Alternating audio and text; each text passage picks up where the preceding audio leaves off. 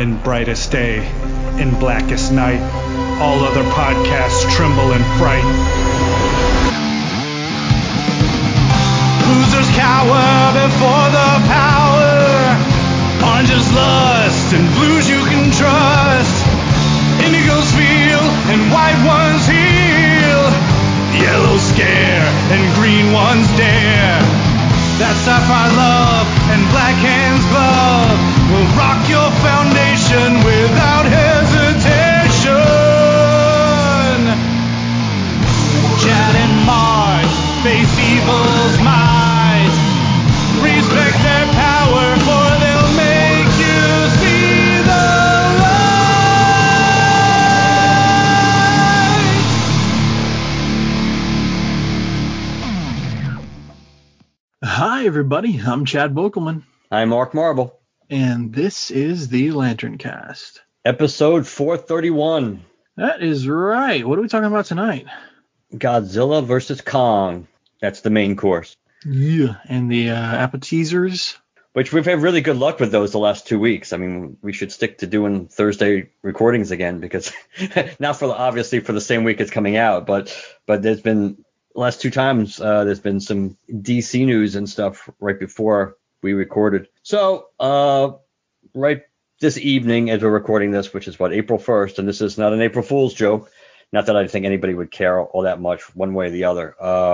But two WB DC movies have been officially axed from the schedule. You have James Wan's The Trench, which was a Aquaman spinoff from those monster things that were the original Aquaman, and Ava DuVernay's New Gods, which were Tom King was supposed to be writing it with her, if I remember correctly. But both of those have now officially been a deep sixth. Yeah, I didn't have much hope for The Trench being a thing anyways when they announced it. I mean, it seemed to me like they were just building The Trench film off of the success of that one scene. And how, like, cinematically that looked in the Aquaman film, because cinematically speaking, at least, that's one of the big scenes in Aquaman that a lot of people were talking about, just how awesome that looked. I guess since The Trench is the one kingdom that they didn't really go too deep into, I guess it would have had to been a prequel, right? Just talking about that kingdom and how they evolved into these monsters. I guess. Yeah. I'm not really sure. It always seemed a rather impulsive decision. Yeah. She was like, oh, this, which happens a lot. We have these projects that are really successful. And I was like, oh, let's do this spinoff. And we're going to do this spinoff. And we're going to do that.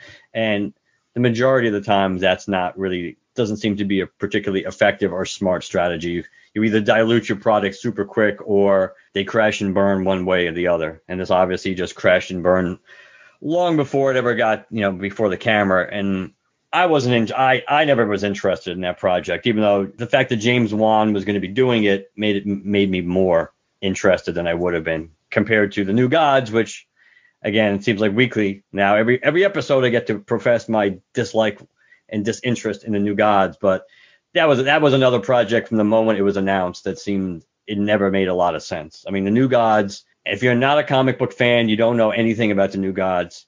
If you are a comic book fan, a large percentage of comic book fans don't care about the New Gods. Some, I know we've talked about this. Some people like Tom King stuff, but I think the bloom has come off his rose a lot, especially with Heroes in Crisis, which almost everybody didn't like. And Ava DuVernay, the bloom, whatever bloom was on her rose briefly, kind of completely blew off into the wind thanks to the Disney movie that I just drew a blank on that she directed. Wrinkle in Time? Yes, yours, Wrinkle in Time. So it didn't seem like this was a really good match to begin with, subject-wise, and like I mentioned to Chad before we started recording, I was just thinking about that movie not too long ago, probably because we've been talking about the New Gods just so much over the last month on this show, that we haven't heard anything about this project, which is really weird when you hear nothing. That's like hearing about Jeff Johns' Green Lantern Corps movie for the last 6 years. And, you know, either it's never going to happen or it's never going to be the project it was supposed to be. If year after year after year, you don't hear anything about it. At least something with like the Flash movie, you constantly heard about it. It just kept going from one director to the next and losing this person and losing that person attached to it. But at least they were pretty consistent that, yes, we're making this movie. You just didn't hear anything about this movie. And it just, I don't know. It just, I I thought it was, the timing is interesting because, as we know, and from the Snyderversers who are just like, they're like, and again, this may not be applicable to all of you, but once again, it seems like it's a vocal minority of a vocal minority. It's bringing you all down. That the idea that the Snyderversers are just like this toxic cancer on the DC fan base right now.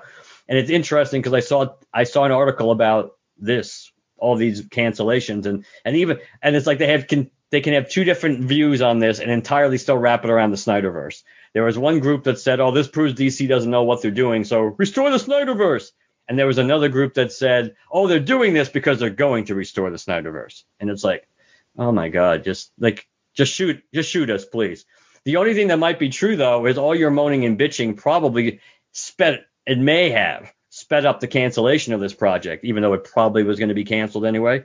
But knowing that they were going to be delving into characters in situations and worlds that Snyder had been dealing with and just touched in the Snyder Cut, people were going to rip into this left and right. Those we restore the Snyder Cut people were going to be savaging this movie, and we are completely unwilling to accept it because, oh, you should be giving this to Snyder. You should be letting him touch this, and you know. So it's ridiculous. I think WB made the right move in probably dumping both of these projects.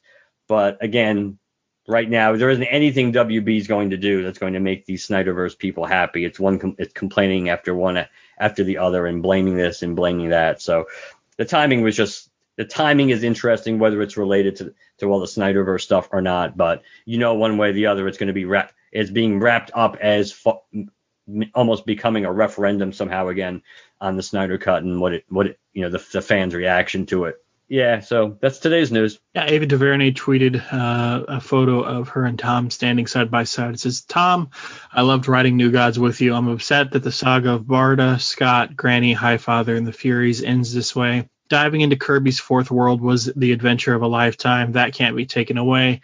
Thank you for your friendship, and remember, #DarkSideIs, to which Tom King responded, "Ava, I'm so incredibly proud of the work we did. It was such a joy seeing you bring your passion and talent to these characters. I really felt Kirby's legacy was being honored here, and I wish we could have kept going. That one Barda Scott scene where . Damn. Oh, they just have to do that tease. Except nobody probably cares. I mean, I wouldn't go that far. Like, I agree with you. I don't care too much about the New Gods. Well, when I say New Gods, I'm including, I guess what I'm saying is Fourth World.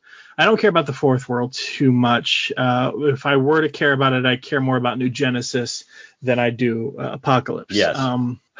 With Tom King's involvement, I just have to feel like this would have been Scott focused, Mr. Miracle, and he would have been our POV character, him and Barda. So it makes me think that this thing may be done as a movie. I don't know that what was dreamt up here is done forever. Maybe some version of it will exist as a series, an animated movie, like, you know, something like that. I don't know that the work that went into this story is gone forever. And I think it will. I think it has potential to exist in some fashion or another, just down the line. I would have been interested in something that was more Scott focused, that could have given us a glimpse from their POV into things. And Scott's history with New Genesis and Apokolips in particular, you know, that's a very tortured, tragic background that could give people a good entryway. And Scott's a very kind of goofy and relatable character too, at times. And Bart is the kind of woman who's like, you know, can crush a watermelon between her thighs, and you're just like, sit on my face. But hashtag sit on my face. But you know, I've always thought Bart was a really cool character. I don't know much about her, but she's one of those characters that, first of all, I know what I said 2 seconds ago, but I'm not talking about her looks here, but her costume is really interesting looking. It's really cool. Which was it? Superman Unbound? Was that the one where, was that the animated movie where Supergirl shows up crashing into Metropolis and all of that? I'm not sure. It sounds familiar. Either way, I'm pretty sure Barda was a part of that. And this, the way they animated her, obviously they made her a very tall, sexy woman and things like that. But when she put on her outfit, her costume, it just looked really cool, even just animated.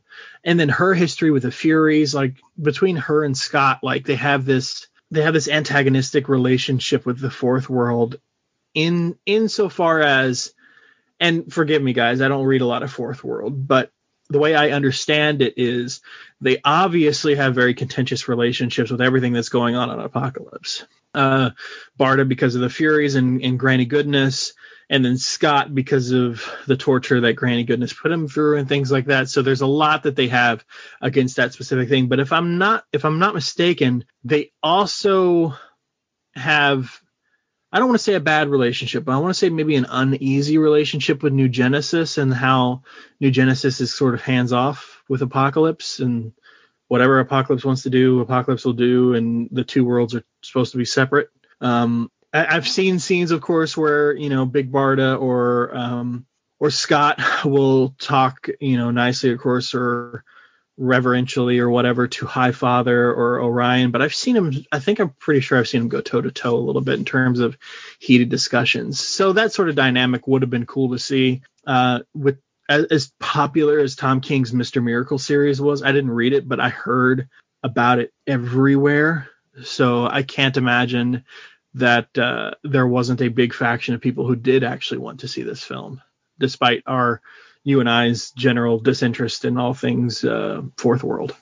And of course you have to talk about the people, the comic purists and stuff like that, who are, you know, just going to be happy to see anything Kirby faithfully adapted. That's true. But again, it's not just my personal, my emotional, or my lack thereof feelings when it comes to the New Gods. I don't think that many people are passionate about the New Gods. I think, and we know they're overplayed to begin with. They were overplayed even before we got the Snyder Cut. They're just, it's just constant, especially in the book. So I don't know. I'm not saying, I shouldn't say there would be no interest. I think there's a whole bunch of other properties people would be more interested in. Again, and the non-comic book fan, the non-diehard comic book fan, because you can be a basic comic book fan and know a lot of the A-tier characters and still be clueless regarding the New Gods. You may have heard of Darkseid, but you may not know anything about anybody else, even if you've heard of them. So I still think it's fair to say the majority of non-diehard comic book fans would have no clue about them. They might not have a little bit more of a clue than the Eternals. Yeah. But still, I mean, it's very, you know, it's very similar kind of thing anyway. So. All right. I was thinking I do have something, but we can just wait until later just to see if the episode goes too long, then I can save it for another episode down the line. So yeah, let's just get into the Godzilla versus Kong talk. So what did you think? So I enjoyed it. Look, guys, I think we have to put the veil over all of this, the sheen, and say at the start and say, I think when you are going to review or discuss a movie like this or critique it in any way, you have to always consider the intent.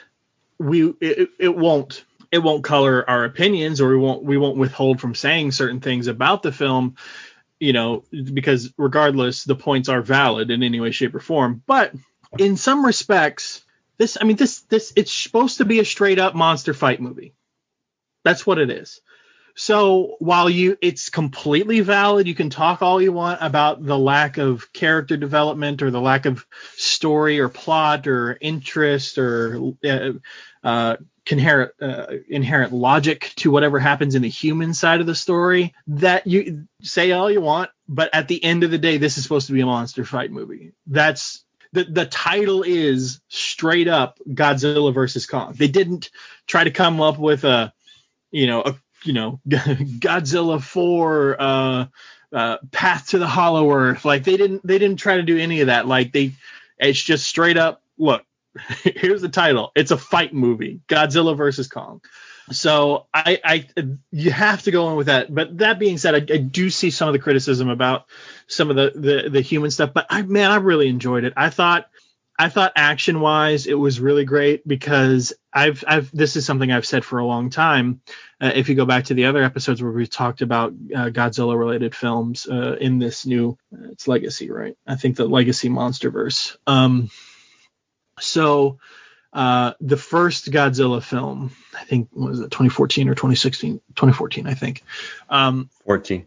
That one was, I've said this, a billion times. That one was dark. And I mean visually dark. That movie, if I want to rewatch it, if I'm going to rewatch it in the daytime, the blinds have to be drawn, the curtain's got to be closed if there's a curtain, the lights have to be off, because there are lots of scenes in that movie where what is happening on screen is so dark, I cannot have any sort of reflection or bounce back on the screen if I want to see what the hell is happening crystal clear. I'm going to save Skull Island. Skull Island is almost its own beast, no pun intended.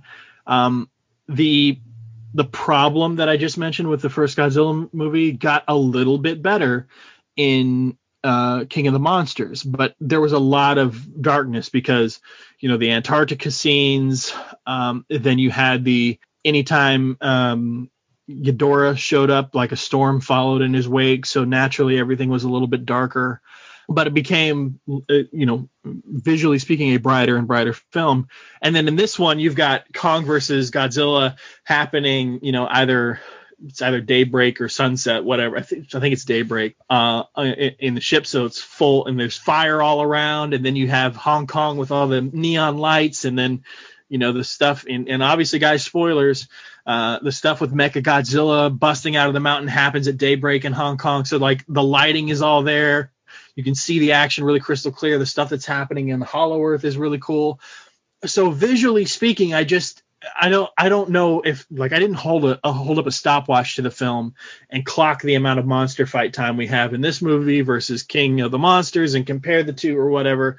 That didn't really matter. We got enough of it that I thought we saw enough of the Titans, and that was cool. And what we saw was bright and colorful, and the CGI was really cool, and the battle sequences were really cool. I think that's all I can say right now, generally speaking. I did enjoy it, and I'm going to have to watch it a couple of more times, rather watch the whole universe a couple of more times from 2014, then into Skull Island, then the King of the Monsters, and then this. I think I want to watch Skull Island. I'll do a watch through where I watch Skull Island first and then the others. See if that does anything for me. But it may be my favorite of them. Maybe. I was so happy when the first Godzilla movie came out, just to have Godzilla back, that I think I might have amped that one up. But the series, so two things: the darkness I mentioned, the visual darkness of that film, knocks it down several pegs. It shouldn't have to be pitch black in my room to watch a fucking movie. And the other thing was that is the villains being the Mutos. I was happy to have Godzilla back, but you couldn't have given me a recognizable villain. You couldn't have given me anything that looked like something I'm familiar with. And then, it might be my favorite though. Godzilla versus Kong. We'll have to wait and see. But generally speaking, I think I'm done on the general there. So what did you feel about it? I watched this pretty much at 3:00 in the morning once it was available on Wednesday morning. I watched it all the way through. I'm not going to lie.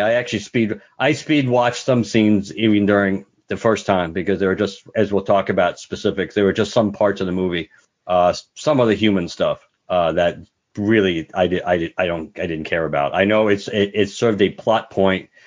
So when Mechagodzilla shows up at the end, it's not like, what? Where did he come from? I understand it was there for a reason, but it didn't make it any more overly compelling for me. Maybe it was easier to do that because I also was running on E, and it's 3:00 in the morning, and I still have to get up, 3-4 hours after this movie ends. So at some point, I will try to actually sit there and watch it without forwarding anything. But I super speed watched it last night just to go back and watch the things that were important. The initial thoughts, of course, and they'll roll into specific stuff in a few minutes. The initial thoughts were, first of all, this really isn't a Godzilla movie. This is a Kong movie, which is fine because I'm a Kong guy. But going in, be aware that this is not an equal screen time representation of each monster, and each monster is relevant to the plot.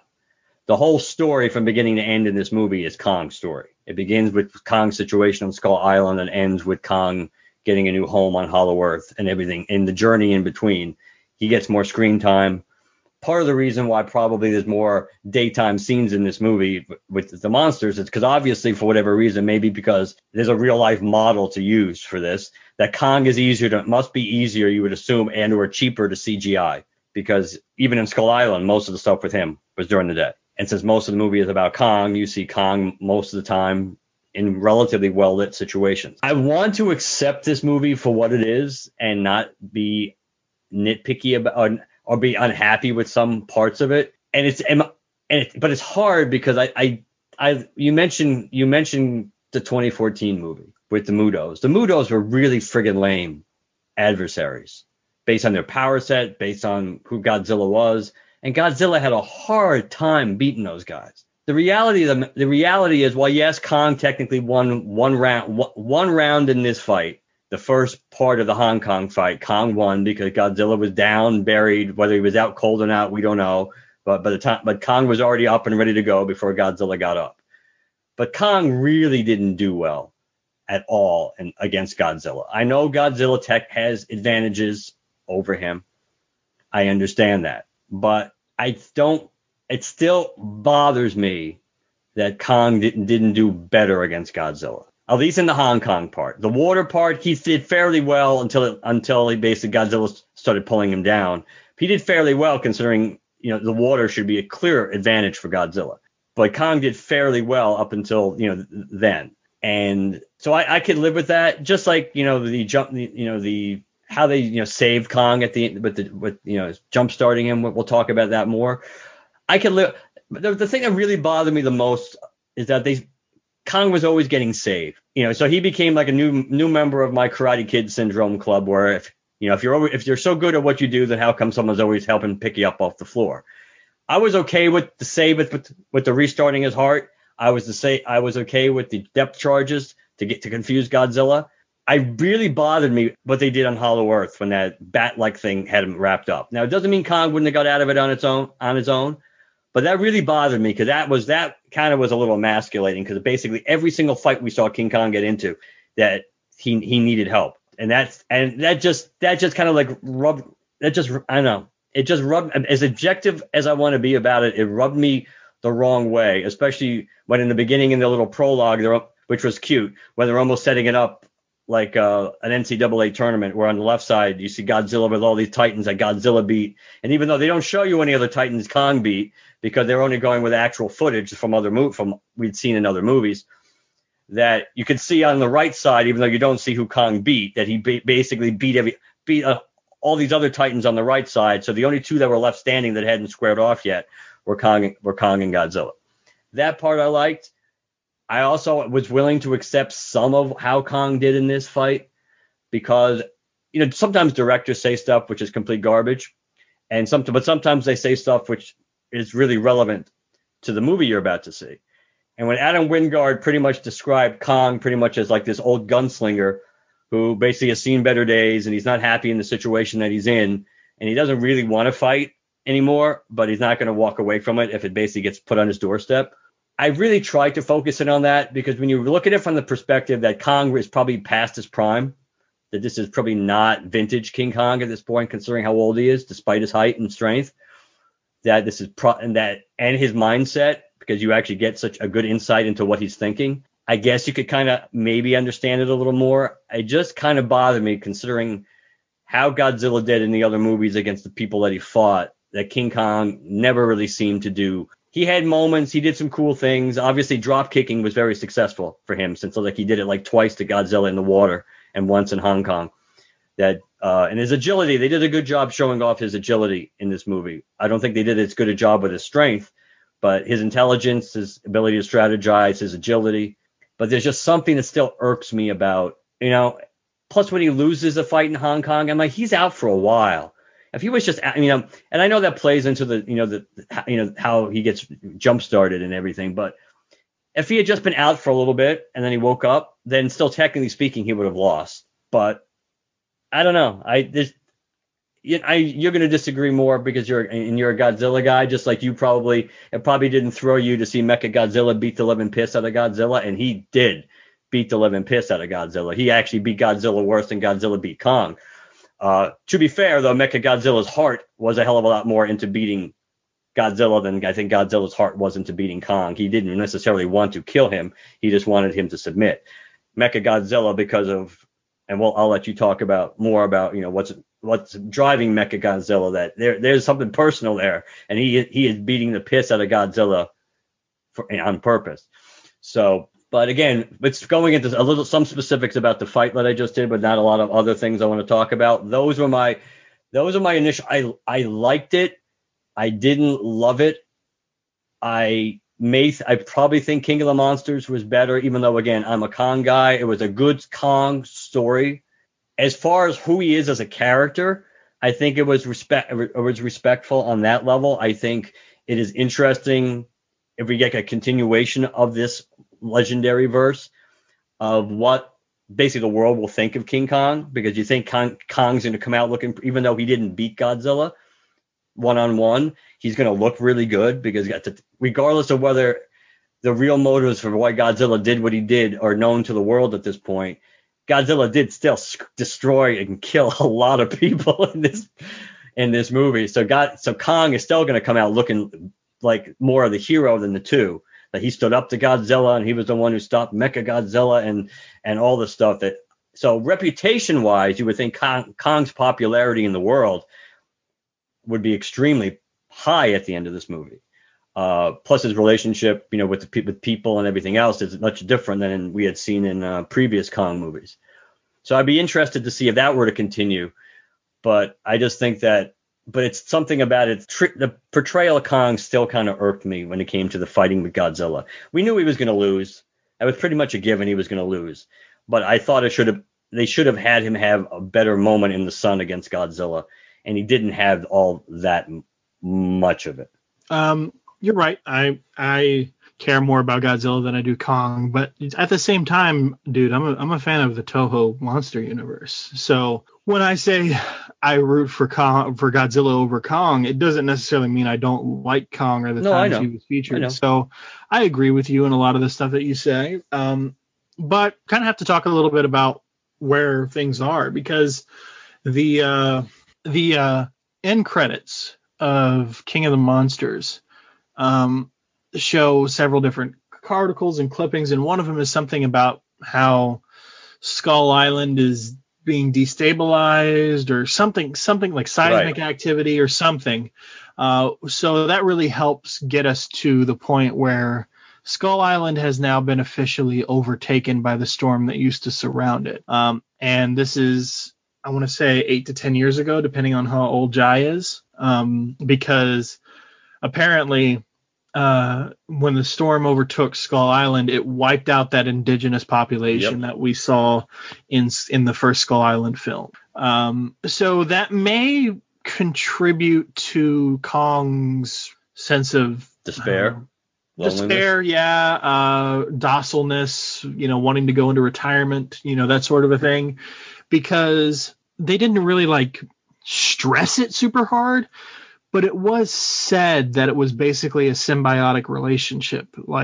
Kong protects these people, and having lost those that he has been charged with protecting for so long, and only being able to save this one girl, and now his island is overtaken. Because you have to imagine, they didn't build this stupid thing on Skull Island to contain Kong before the storm hit. It would had to have been done after.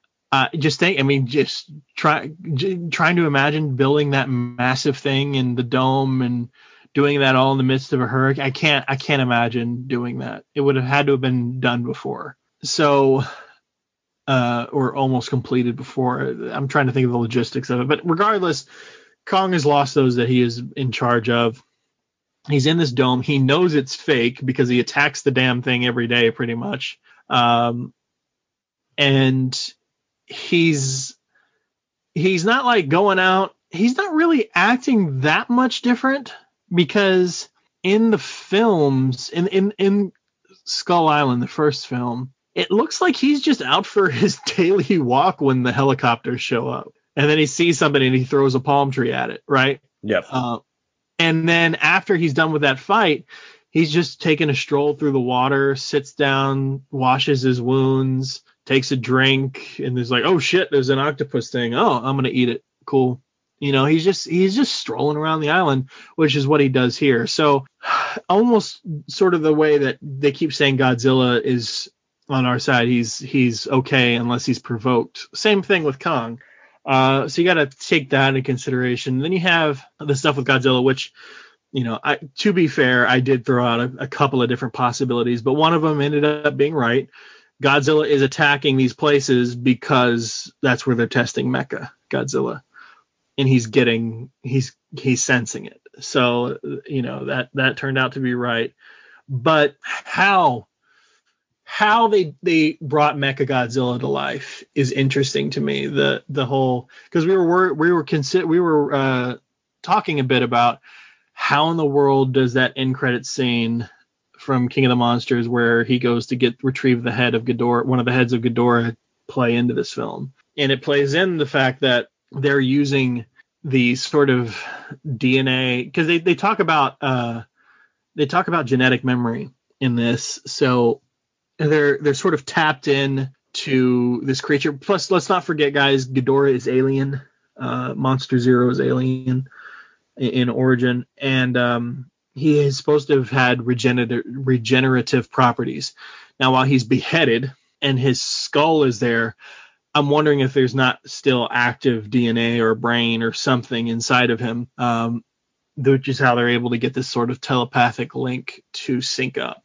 So once they shut down the connection and everything, and the connection is severed and the power goes into him, I think it's pretty much, regardless of the logistics of it, we have to be in agreement that at that point it's at least Ghidorah instinct that's piloting that thing. At the very least, yes. I think there's probably more to it than that, but yeah. But again, like, referring to the memory, I think, is important, because obviously at the end when he's about to kill Godzilla, the way he does it obviously is he remembers. It's not just random, because it's not like he was trying to pull Godzilla's jaw apart like Kong would do. He was about to basically shoot his version of lightning down his throat the way Godzilla does to everybody else. Yeah. So yeah, that's what I was thinking. The fact that Godzilla's attacking these things. You know, Millie Bobby Brown's character talks about, why does he keep flashing an intimidation display when there's no other Titans around? So that was really cool. So that they went that far with it, that when Godzilla rolls up on these places, he's glowing. And that's not for effect in terms of like the film. That's got, you know, suddenly, why is Godzilla using so much of his little lights and his blast? Well, because that's what he does when he's close to another Titan. So, which I wish they would have established that in the first Godzilla movie, but you know, they did talk about it. I mean, they made a whole fucking scene around it in King of the Monsters. It's an intimidation display, so that's cool. Hollow Earth was interesting. It really lent to the sci-fi in this film, you know, Journey to the Center of the Earth style and all that, but right. The way they went about it almost crosses the line into mystical, magical, like. It's somehow there's this otherworldly portal that spits you out down there. Like, I don't know what the hell. It's interesting. I don't think it's worth going into. But once we got down there, my one critique about it, other than, you know, it's an interesting design with everything being topsy-turvy and, you know, kind of gravity is off focus, so you can jump from the floor to the ceiling and, you know, invert everything and all that stuff. That's cool. That's whatever.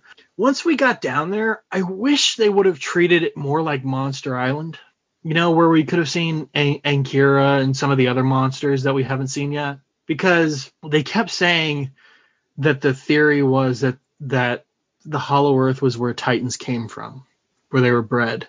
And we have like the little bitty pterodactyl things, and then we had like the two big snake winged things that he fights. But I would have liked to see more of the monsters. They probably were just leaving that for potential sequels, I guess. Maybe, but they kept doing these grand sweeping, kind of, scenery capture moments. And even if it was like distant background, seeing some things move, you wouldn't have had to go super in depth and close up. But, in the middle ground out in the distance, you see a ankylosaurus looking thing with a spiked shell and a clubbed tail, walking on all fours in the background, and like little Easter eggs that would have been interesting and cool. I think about this movie in several different contexts.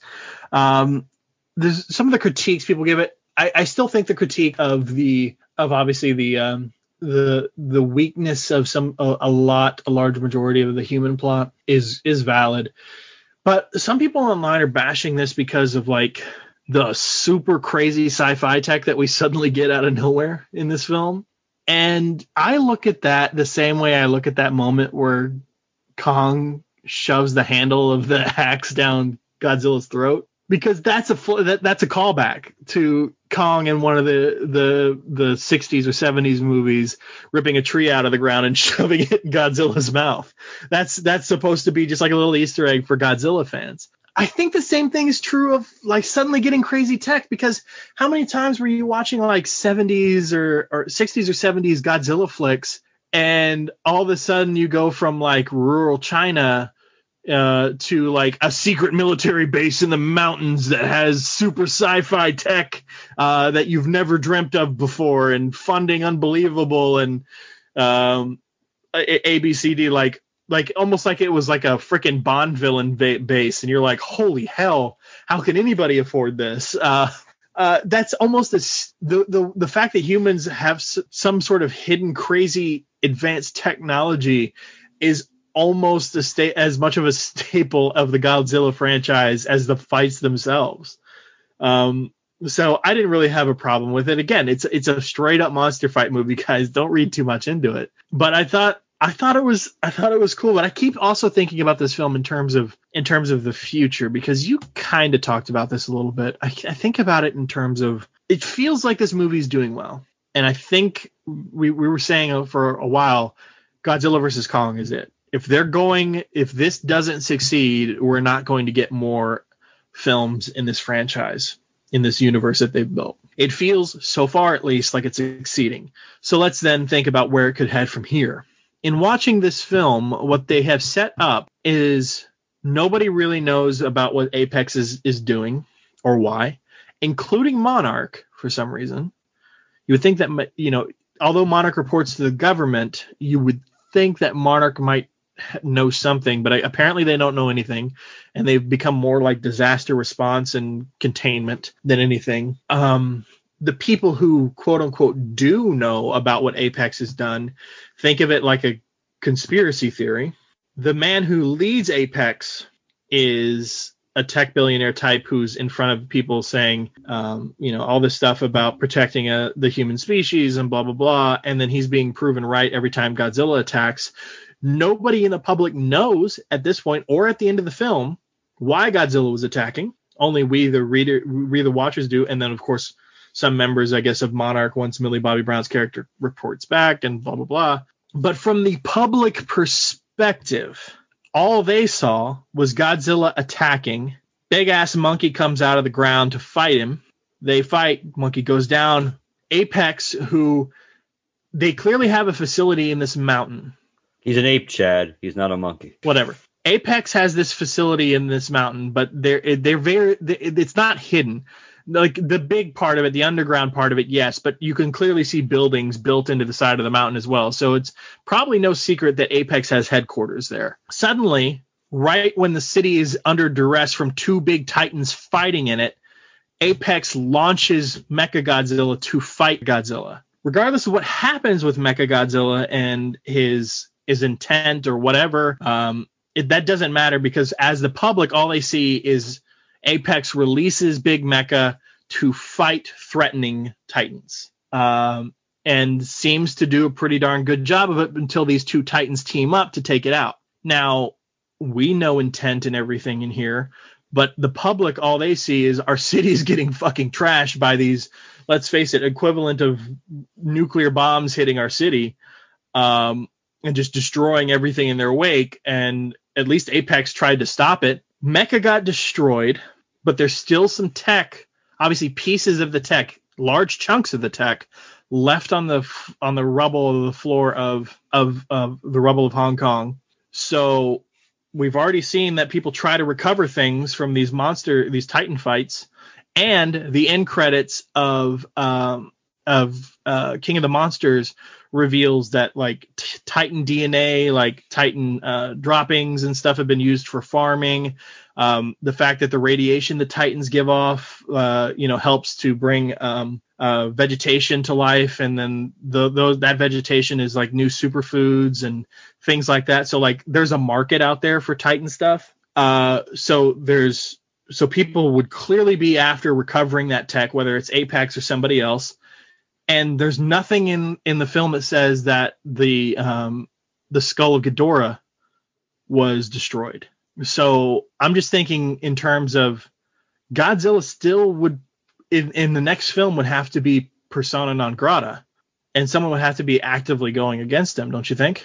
Yeah, I think that was one of the things that when we hypothesized about what was going to really be going on with Godzilla, if assuming it wasn't, Mechagodzilla in the T-800 skin, and he was just whether he was after something or being tricked into attacking, either way, which is both of those are kind of true. He was attacking for a reason, but obviously Apex was benefiting on the short term from a public relations perspective that Godzilla was attacking all these places, because it just makes Godzilla look like, oh yeah, we definitely need something to take this guy out or be able to take him out if we need it. That we speculated that this could be, if Godzilla, if he didn't really have a heel turn, he could be perceived as making a heel turn, and then either people aren't going to view him the same way, or he may not view people the same way. So it's very likely, and you're right, like we talked, like I touched upon that in the court of public opinion, based on what people, if people don't have all the details, that Kong will definitely be the one they will like more than Godzilla. But even if they do have all the details, again, he destroyed a lot of shit, and he killed a lot of people. And again, for Godzilla, he is, he's an ends justify the means kind of guy. So, he's looking at the big picture, making the omelet, breaking a few eggs.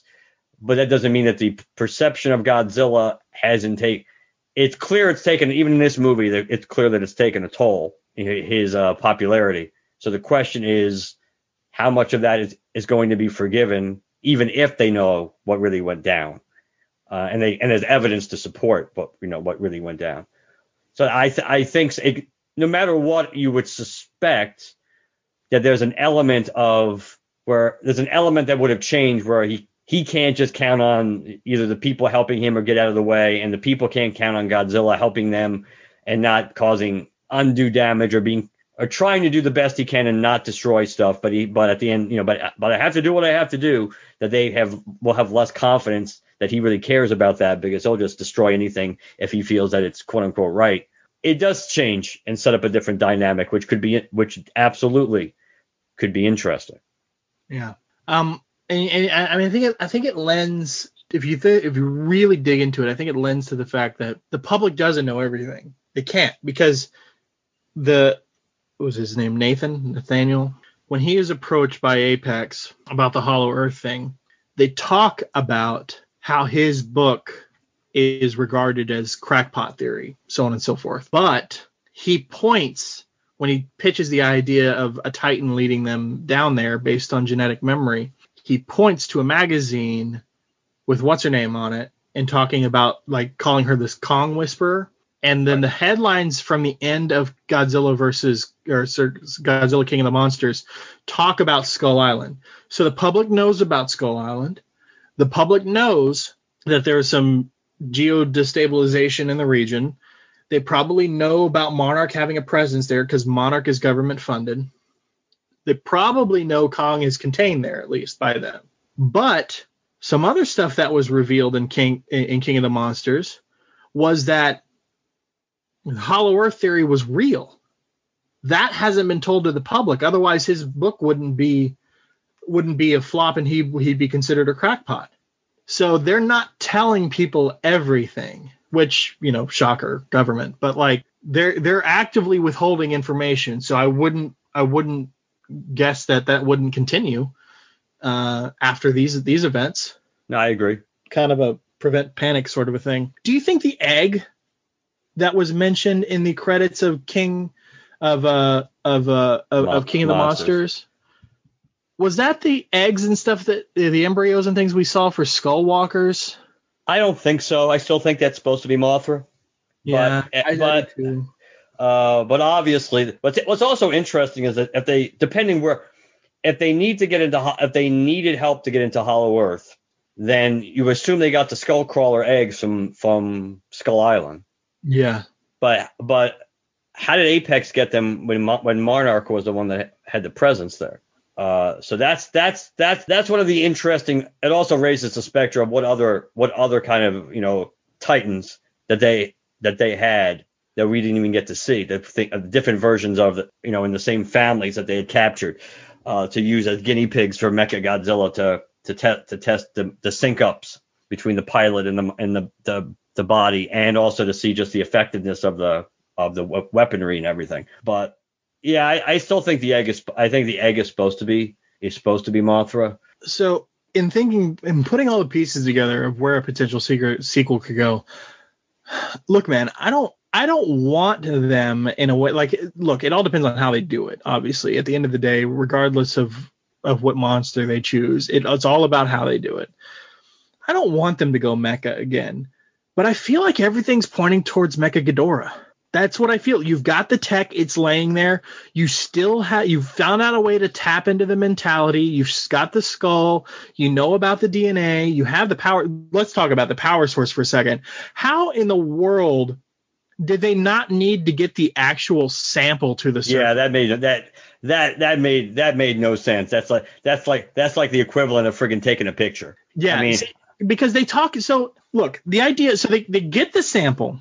Well, hold on. Before we even get there, when Apex CEO is talking to Nathaniel, and they're presenting the scans from their satellite that prove Hollow Earth is real, they talk about the energy signal down there being remarkably close to the energy signal of Godzilla, which is supposedly supposed to confirm that the two's origins are one and the same. So they already have readings of the energy signal down there, and know enough about the said energy signal to compare it to the energy signal of Godzilla, and know that the two are very closely linked. How then is going down there, withdrawing a core sample, and then sending the reading information to the surface any different than taking an energy reading from the satellite? If all they're doing is trying to mimic radiation wavelengths or whatever it is they're trying to do, because I'm sort of thinking about it, like, as a comic book fan, I'm sort of thinking about it in terms of radiation, because a sun is a sun is a sun. But depending on, you know, density and age of the sun, it can either glow blue or white, or it can glow red, or, you know, like a red giant or a white dwarf or whatever. Right. But it's all a sun. It's just during the aging cycle, and the different points in a sun's aging cycle depends on the radiation levels. So if all they're doing is reading energy signals to determine the exact radiation level needed, why doesn't the freaking scan from the satellite that is able to not only depict that there is a hollow Earth, but apparently detect the tunnels all over the planet that lead to it? Why is that not enough? You would think you'd have to have a core sample brought up. Yeah, you would. You would think you actually needed the energy, that literally needed the energy, the snippet of the energy you just sucked out, that you actually needed that to inject it in to use as a fuel source. Yes, exactly. And it does. Yeah, that like, part, like putting made no sense. Metallo. Yeah, it made very little sense on that. When I first watched it, I picked up on that too. It's like but Issa Gonzalez, who's gorgeous, but you knew from the minute you saw her she was bad. Yeah. I mean, they really weren't trying to hide it, I think, but you could just tell. I mean, just the way they framed her in the helicopter. But when she said that, they scooped up the sample and they basically did a reading on it and they sent it back to her father at the base. It's like, really? That's all they needed to do? That doesn't make any sense whatsoever. Yeah. I mean, but so here's my thinking, right? Apparently it's enough to just have the energy signature. So whatever, let's just go with that. It is. We have the energy signature. Though the tech is destroyed, the tech still exists. They've also figured out how to. So there exists a market for Titan DNA, whether it's skin samples, fecal matter, radiation, whatever. It does not matter. Anything Titan, there's a market for. They possess Ghidorah's skull, which has regenerative abilities, and it apparently has either enough genetic memory, or there's a brain in there somewhere, or whatever, where they are able to power this huge mecha, and it's conscious enough to take over the mecha. All of these pieces just point to Mecha Ghidorah for me. And the fact that even though the CEO is gone, and so is his daughter, who you would think would be the next in line to inherit the company, whoever takes over Apex, whether Apex is still an entity or it's absorbed into another company or whatever, combined with public perception and what the public does or doesn't know or isn't told, all they know is it looks like this Mechagodzilla was effective for at least a while. So public perception against Godzilla, add all this stuff that I just mentioned, the public would then have to support an initiative to build another mecha. And how is the mecha not Mecha Ghidorah? Like that's all I can think about in terms of the logistics, following the plot threads from each movie and just picking up on the pieces, like looking at the pieces that they picked up on from the first movie to take it to bring into King of the Monsters, looking at the pieces from King of the Monsters they picked up to bring into Godzilla versus Kong. Now I'm looking at the pieces of Godzilla versus Kong and trying to, think logistically about, okay, if they pick these pieces, then it would make sense if they also pick these pieces. I can't think of anything logistically speaking that doesn't equal Mecha Ghidorah and Mothra 2 of some reason. It would seem that way. It's really weird or difficult to entirely figure out where they're going to go with this, which is partly by design, because they designed, because much like we've talked about, they knew it too, that this movie was going to determine the fate of the legendary verse and where they were going. So they purposely did not leave you breadcrumbs and post-credit scenes, traditional post-credit scenes, since one was made, but then they actually just put it into the movie, so it's not actually after the credits. But they purposely did not want to point fingers in certain directions and tease and do this, because they were honest enough, they didn't know if this was going to continue. So we don't know. There are threads to pick up on, but there's no glaring threads to pick up on the crumbs that they've been laying out, all and all these movies, they've been laying some foundation for sequels and for the relationships between different monsters, Ghidorah, and then the Kong Godzilla rivalry thing, species wise, things like that. So they have more of a clear road, smooth sailing to go in different directions if they are going to.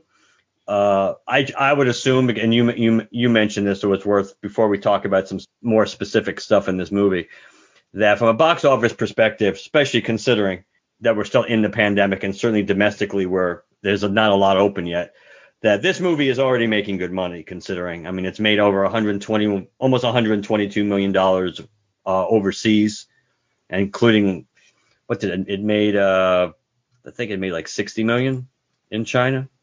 70. It opened in $70 million in China.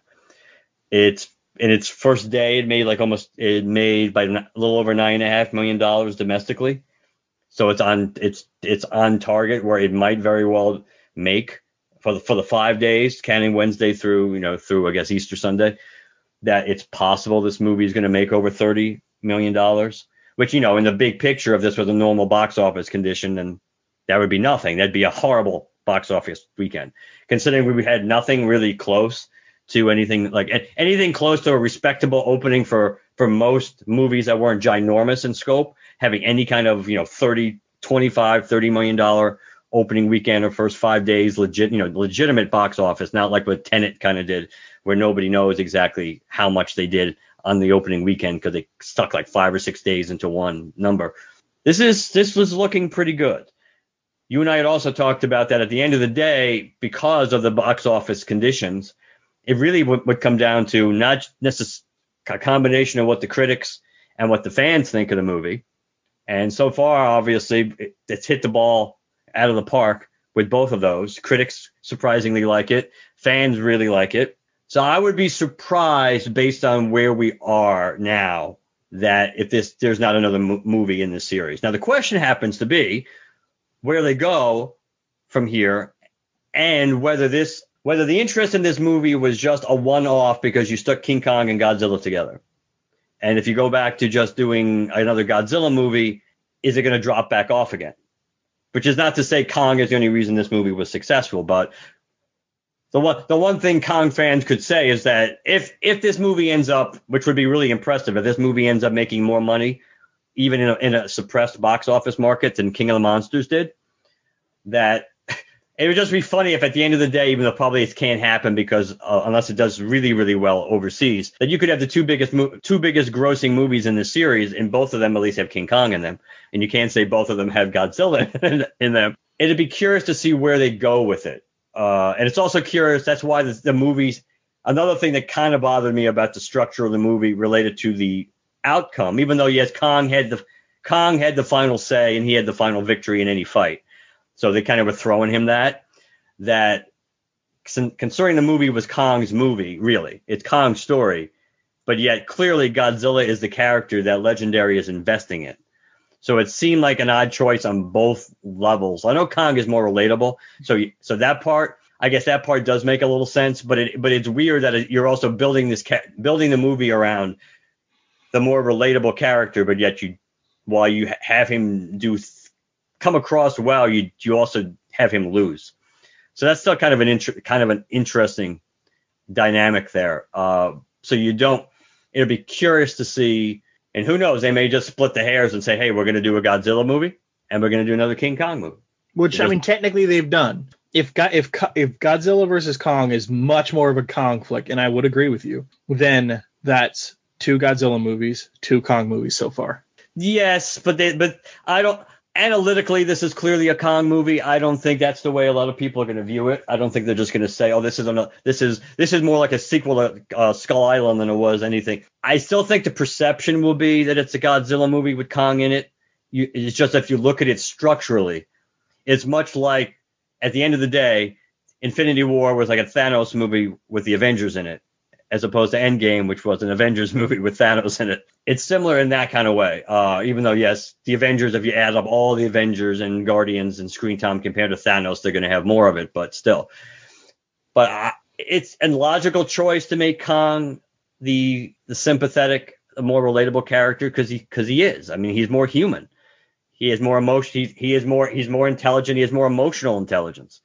And the fact that you add in the sign language capacity that you learned from Rebecca Hall and Gia, Kaylee Hoddle's character, that now you actually not just reading his eyes and his expressions, you really get to understand in simple terms. It's not like he has a soliloquy here that goes on for like 5 minutes, but you delve into his thoughts and what, you know, where he's coming from.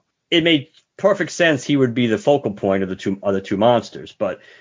That also opens the door where that maybe to go back to just the same formula they used in Godzilla and King of the Monsters without Kong in it and just Godzilla doing his thing again. I don't know, because like you talked about, the human stuff in this movie is a mixed bag. I think the Team Kong stuff works.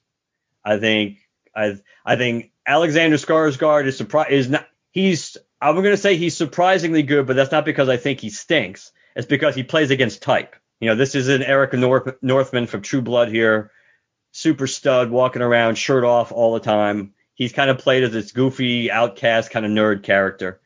So he, which is a brave choice on his part. I mean, to kind of go against type, but some people don't like his character. I thought it kind of worked. I like Rebecca Hall's character. Obviously, everybody liked Gia. Almost every review says Gia, since that was like Kaylee Hoddle's first movie, and that her background is interesting because her pretty much everybody in her family is deaf, and I think like something like 5 or 6 generations on her father's side happen to be deaf. So obviously that's genetic, but it's just interesting. But I think the stuff on Team Kong, not counting the Apex insertion, that you know, the infiltrators, I thought that stuff worked. But I like Millie Bobby Brown, but I didn't give it one rat's ass about all that stuff. You know, like I mentioned before, we know why it's in the movie. It's just to justify and explain. It opens the door for Mechagodzilla showing up without him just showing up and people going, what is that and where did he come from? Yeah, they utterly wasted her father's character. Oh, yeah. Yeah. Kyle Chandler there probably filmed like his entire all his scenes probably like in like 1 or 2 days or a week max, depending if they had to go on different locations. But yeah, but we also have to remember this, though. And I almost forgot about this. Somebody mentioned this, that remember this movie was rewritten and re-edited. So we don't know how much was lost in translation, because I forgot that our girl Colleen Wing there, Jessica Henwick, was supposed to be in this movie, but Xi Zhang was supposed to be in this movie, and both those characters are completely absent from the final cut. Which characters are they? I thought Xi Zhang was in King of the Monsters. Was she one of the Asian sisters? Yeah, I think so. Whose family has a history with Mothra? Yeah, I think so. And Colin and what's her face? Jessica Henwick, I think, was going to play a new character. But I had completely forgot. Somebody mentioned that all these characters were completely cut from the movie, and I had completely forgotten that when the cast was first announced, that was true. They were cast for the movie. Yeah, but Millie, her father is just – her father drives me up a wall because first, you know, obviously we didn't see him in the first Godzilla movie, but they make sure that they let you know that there's a their presence was there in San Francisco. After everything that happened in San Francisco, after all of his firsthand involvement in understanding what the hell was going on behind the scenes, you know, Godzilla versus Ghidorah, after understanding Godzilla's intentions, after understanding what Monarchs, like after understanding everything, the fact that he just so quickly dismisses her is so ridiculous to me. The fact that he sat there and watched his son died, and though she was his ex-wife, she sacrifices herself at the feet of 2 titans to save them. Like, he has seen some major loss, and this little girl is all he has left, and he's not going to listen to her. It'd be one thing if, like, she wasn't involved, but she helped with the orca. Her mom taught her a lot of stuff. Like, she knows what's going on. She's got the background, she's got the intellectual understanding of what her mother was doing with the orca enough to grab it, and she got the balls to run over to the baseball field to lure Ghidorah there. Like, he's so dismissive of her, it drives me insane. It's ridiculous. But everything they do is just sort of stumbling in. I did like the conspiracy theorist dude, Bernie. I thought he was funny. I thought he was cool. I thought it was a welcome addition. I liked that he got to play serious for a minute when he went to the story of his wife and everything. It really humanized that character in the 5 seconds we got to see that, and it was delivered well. I had no use for the best friend. And the fact that Bernie is supposed to be an engineer, and he's not just infiltrating Apex and like pretending he has the credentials for an engineer. Like, he is clearly savvy enough to get a job with Apex as an engineer. Like, he's had to showcase aptitude with that. But then the high school kid, the fat buddy, is the one that's supposed to hack Mechagodzilla, and he's the one that figures out pouring water on an electric board doesn't mix, with the engineer standing next to him. Because that summer camp HTML didn't work. Jesus Christ. But whatever. So yeah, I agree with you that whole plot thread was wasted. It's slow. It's the worst part of it. And again, maybe I would have viewed it differently if I wasn't, in my mind, racing against time to watch this movie because I wanted to finish it in one sitting. But if, you know, and I didn't want to be going to bed at like 5:30 in the morning to get up at 8:30 in the morning.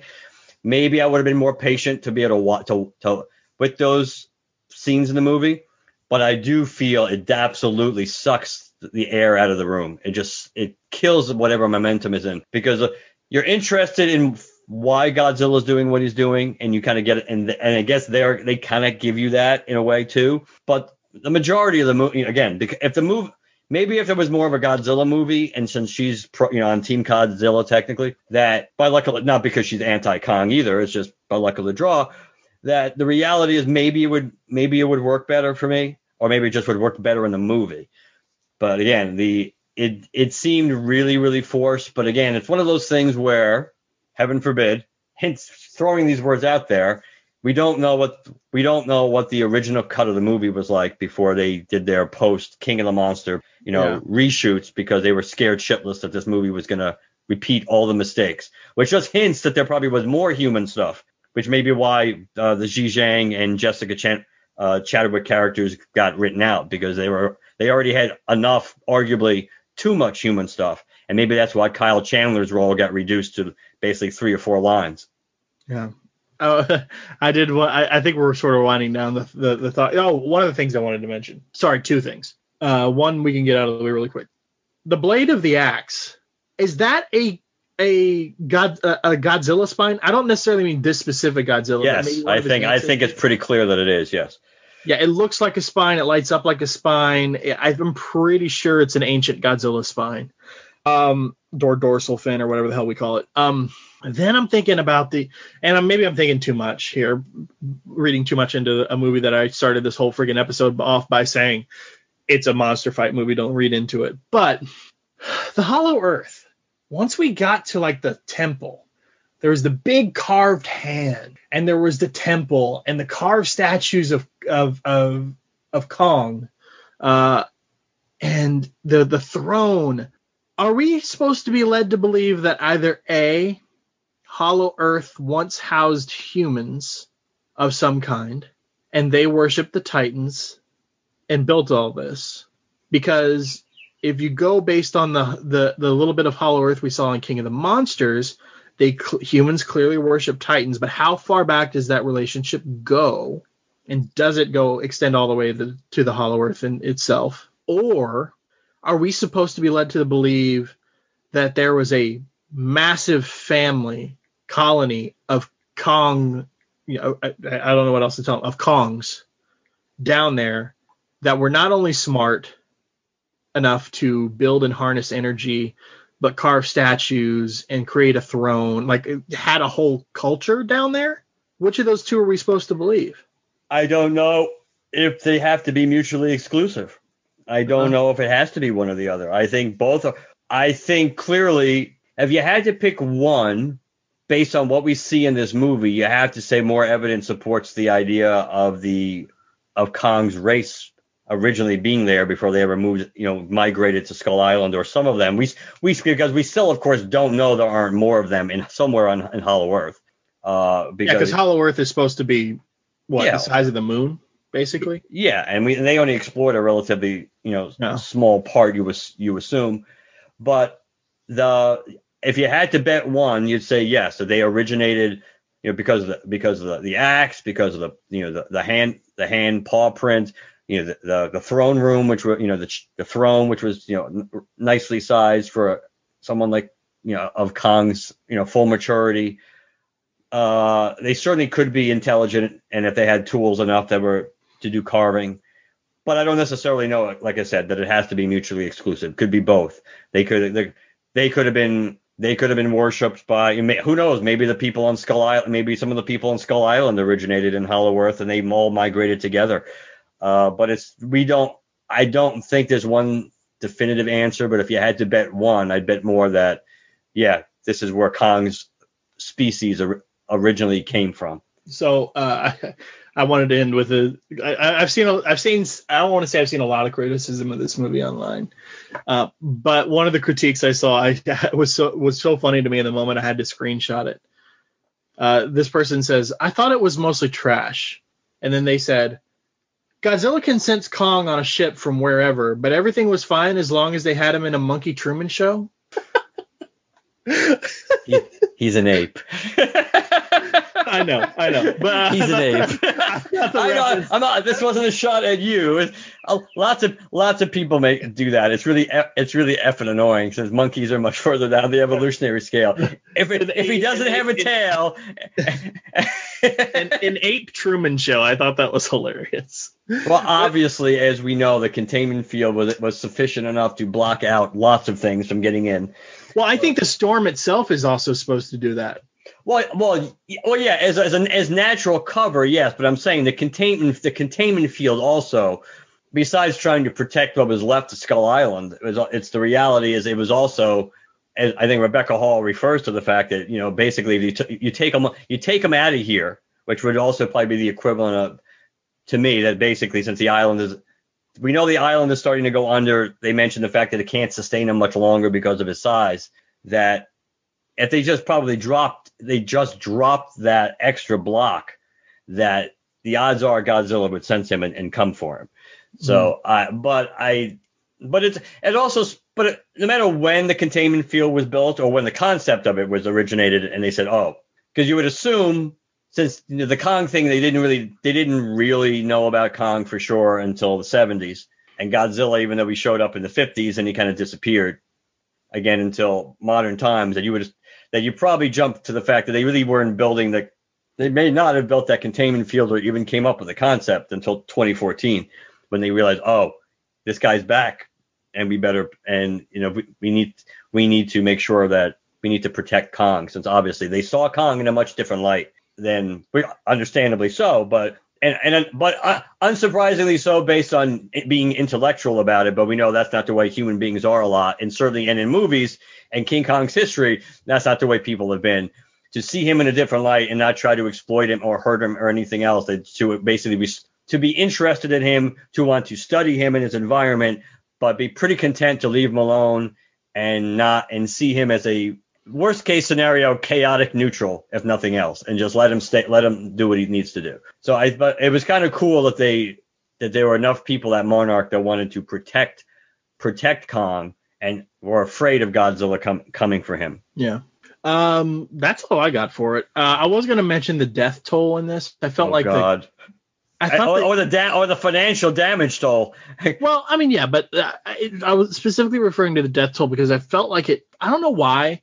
For some reason, it felt more in your face on this one, which isn't to say that the others didn't show it, because in the first one, I very specifically remember when Godzilla wades into Hawaii, the tidal wave that accompanies him sweeps a lot of people away, right? So, you know, a lot of people died there.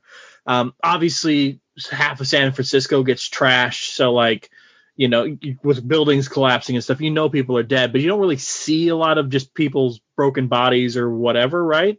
In King of the Monsters, you know, DC gets flooded or whatever, and you freaking a volcano explodes while Rodan jumps out of it, like, and then when he flies over, people get sucked up into the sky, like. You see death and destruction, but I don't know. I just felt like in this one, I felt it a little bit more like when Godzilla rips one of the battleships in half and half of it gets snagged on him and it gets drugged underwater. You see some people floating out of flying out of the half of the ship, floating up. So you see those bodies. I feel like I felt the death toll more in this film, and honestly, the most I've ever felt a death toll in any of these films was actually Skull Island, which is interesting because maybe it was just because you have a finite amount of people and you're counting down, like either they get taken out by skull walkers or the other indigenous like insects or whatever that are on the island one by one by one. See, in some of the deaths, like, you know, those big freaking forest spider things, when that dude looks up and one of the legs comes straight through his mouth and into the ground, like the blood spurting and stuff, like that was definitely like you in your face death toll, but was only like contained to what, 30 people, something like that, probably. So I just thought, I don't know why, because it's not like the other films have been absent of, you know, an implied death toll, but I felt like I felt it more in this film. But I think you're supposed to, because that's that's kind of the whole point. I mean, well, not the whole point, but it raises the stakes in this, because it's not just, well, everybody's perception of, and belief of what Godzilla was, even though, like we talked about a lot, that they kind of gave you the hint one way or the other in King of the Monsters based on that dialogue that he's on our side for now, that one way or the other, that perception was going to change. Even if there wasn't a real heel turn, that the perception of Godzilla was going to change, that was pretty much foreshadowed. But the idea that the conflict and the urgency of a lot of what they're doing, even though everybody's motivations are clearly not the same, the catalyst for all of this, in a way, is what Godzilla's doing. That he's kind of like the catalyst. So to see all the destruction and the death, and on the surface, not know where and why, where it's coming from and why, I think that's done on purpose. So I think it suits the plot's needs, I believe. All right. Anything else about this film? One thing. I think Adam Wingard gets credit for for working a lot of stuff in the mythology into these movies. I do think that, and we talked about this too in the past, that when he shoved the axe down Godzilla's throat, that was kind of given. I think most people expected that because Adam Wingard said there was going to be a scene where basically it was going to be a callback to one of the things people remember most about King Kong versus Godzilla. Now, that opened the door for one of two things.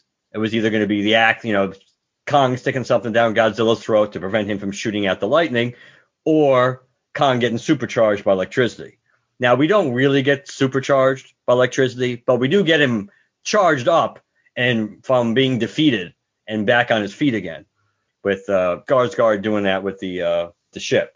So I thought that was a nice touch that you basically get probably two of the most memorable moments from King Kong versus Godzilla. They were brought in, plus the fighting in the water, was, even though they didn't really fight much in the water in the original, but that's how it ended, when they tumbled into the water and only King Kong swam away. I think, the CGI was fantastic. The fight scenes were good. They were pretty elaborate and they were lengthy. So which is not what we've gotten a lot of in the previous movies. We may have gotten several fight scenes like in King of the Monsters, but none of them really lasted all that long.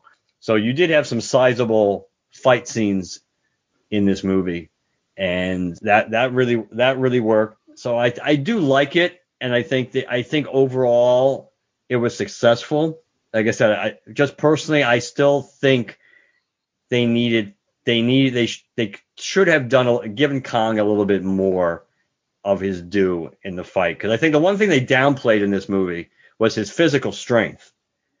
Kong, that's one of the things that should be an absolute given about Kong, how strong he is, and it just didn't seem like that resonated all that much in any of his fight scenes, even when he was on Hollow Earth. It just didn't seem like.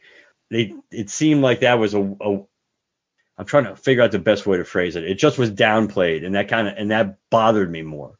I just think there were ways they could have worked around having him lose, where you knew he lost, but it was pretty decisive that he lost. And yeah, the other thing, which I'm glad, because I didn't even write it down, but I'm glad I remembered it now, that I did like after he got supercharged, well, in quotes, supercharged. I did like the Lethal Weapon moment when he relocated his dislocated shoulder when he banged it into the building to knock it back into place.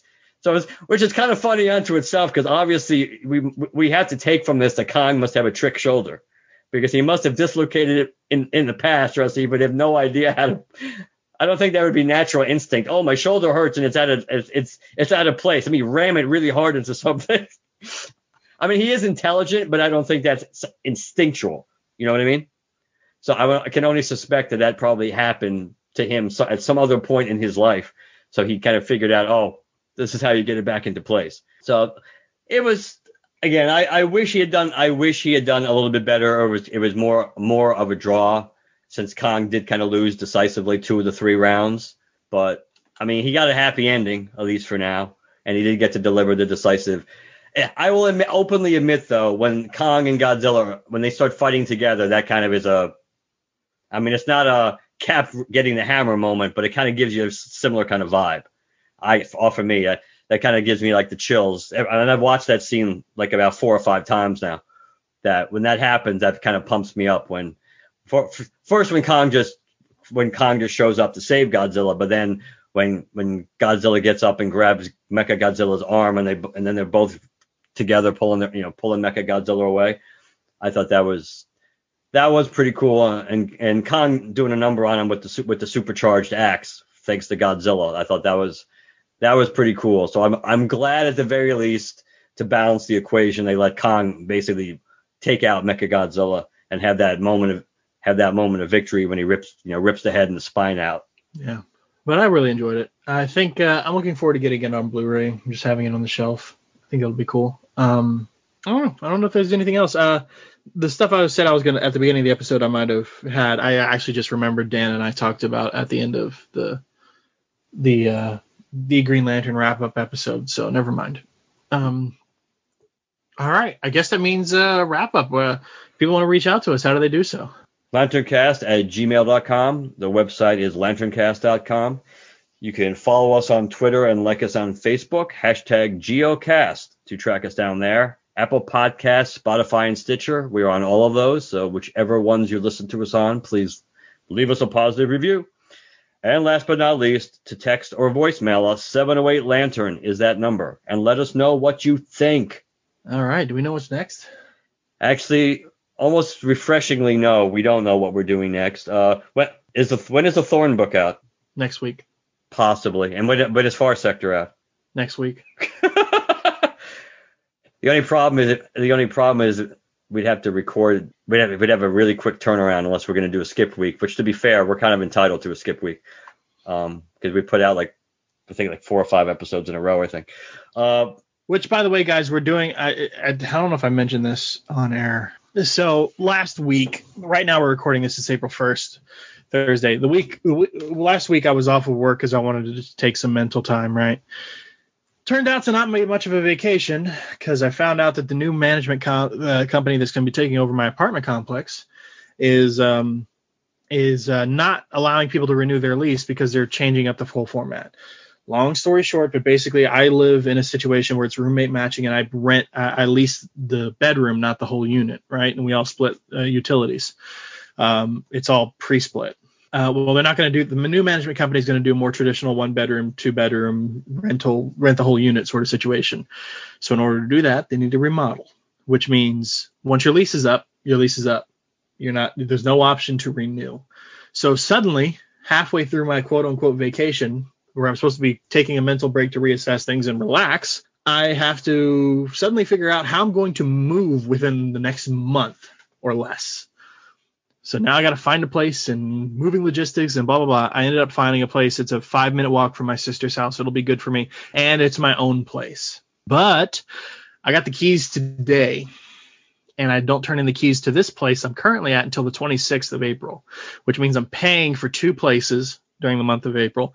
And not only that, but I am going to be moving slowly every weekend or whatever, whenever I have time, slowly things over from one place to another. So my free time might be a little limited. So banking up some episodes is actually going to help us out a little bit in terms of keeping up with the schedule, but a skip week might be needed, as Mark said. So, I mean, well, we can, again, it depends. There may very well be a skip week just because, in a way, by having a skip week, it still would allow us we would not necessarily be skipping recording. It just means we would be skipping releasing. Yeah. Because we could potentially record back, and that way we could potentially record maybe either back-to-back episodes on one night or on back-to-back days, and then I'd have to be under the pressure to, by the way, you have one night to get this all done and release it. It's kind of nice. It's nice when you have more time, which is one of the reasons why we were able to put out the Snyderverse episode.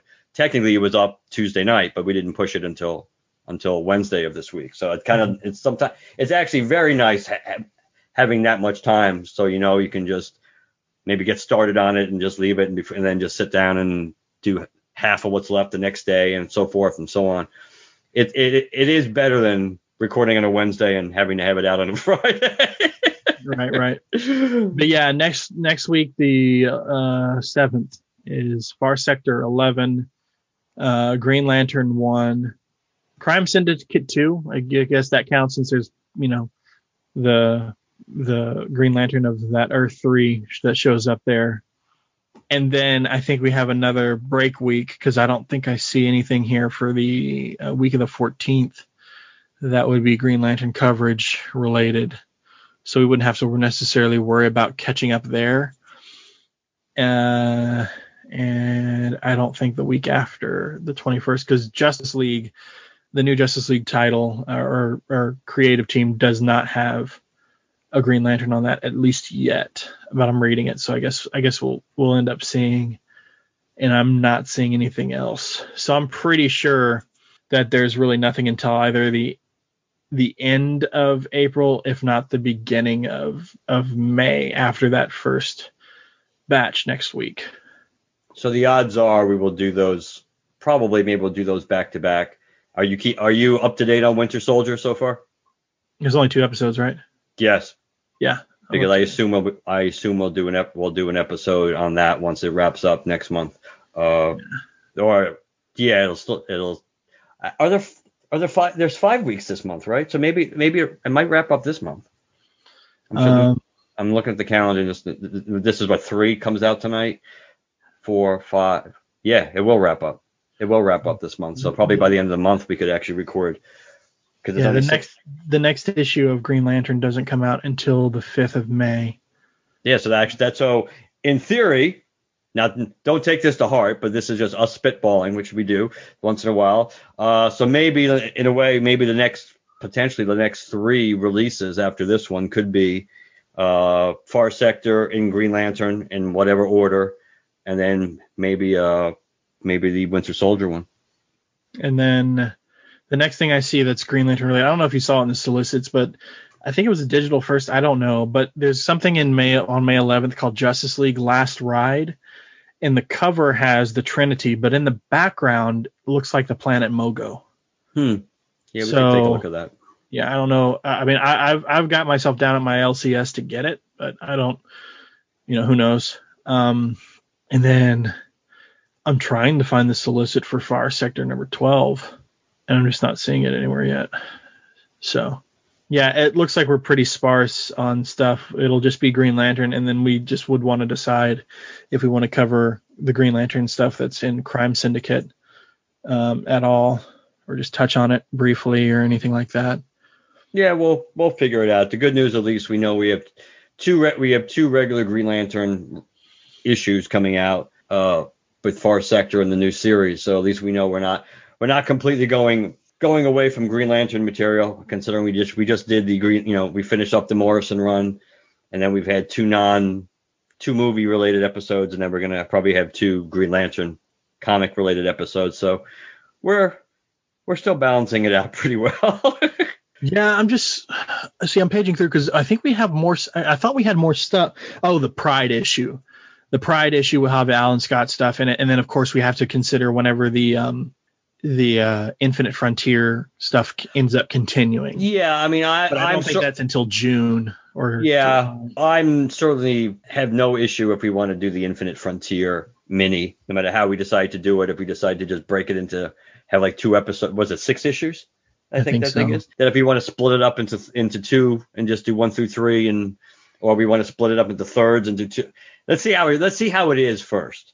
But I know Alan's going to be in it, so it would make sense that we do it. Barry will be in it. June 1st is when Far Sector ends. Which isn't that far away. And that same week is Green Lantern 3, Crime Syndicate 4, which has that power ring or Green Lantern, whatever, the Emerald Knight on the cover. So, yeah. But I don't think Infinite Frontier is supposed to start until mid-June, early July. Something like that in terms of the ongoing series. So, yeah, DC Pride doesn't come out until June 8th, so that'll have the Allen story in it. So, yeah, it's going to be a little while. For a little while, we're just going to have Green Lantern to talk about, and then, like I said, Crime Syndicate maybe if we want. Nothing wrong with that. Yep. All right, guys. We will talk to you later. Good night, everybody. Good night.